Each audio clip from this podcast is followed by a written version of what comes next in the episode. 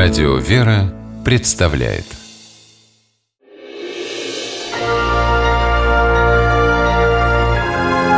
Герои моего времени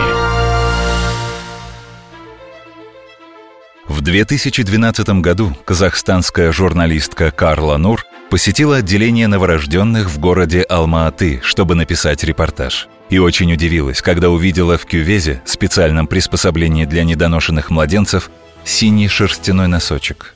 Спросила, почему э, в такой сериальной зоне находится носочек. Врачи сказали, что они на свои деньги покупают пряжу и э, заказывают у бабушек вещи шерстяные, одевают недоношенных детей.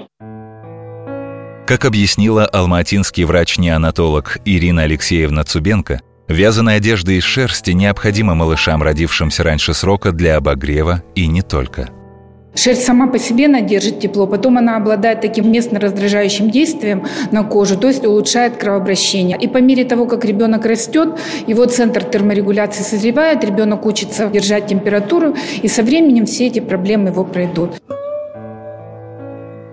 Узнав о терапевтическом эффекте шерстяных изделий, Карла Нур решила подключить общественность, чтобы обеспечить вязаными вещами родильные дома Алматы – Журналистка бросила клич в социальных сетях, и нашлись десятки добровольцев, согласившихся бесплатно вязать для малышей носочки и шапочки. Объединение получило название «28 петель».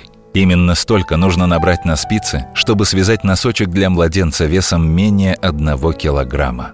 Постепенно движение «28 петель» приобрело популярность. Через 8 лет с момента основания проекта Волонтеры-вязальщицы появились в 15 городах Казахстана, а также в Киргизии, Украине, Объединенных Арабских Эмиратах. Немало их и в России.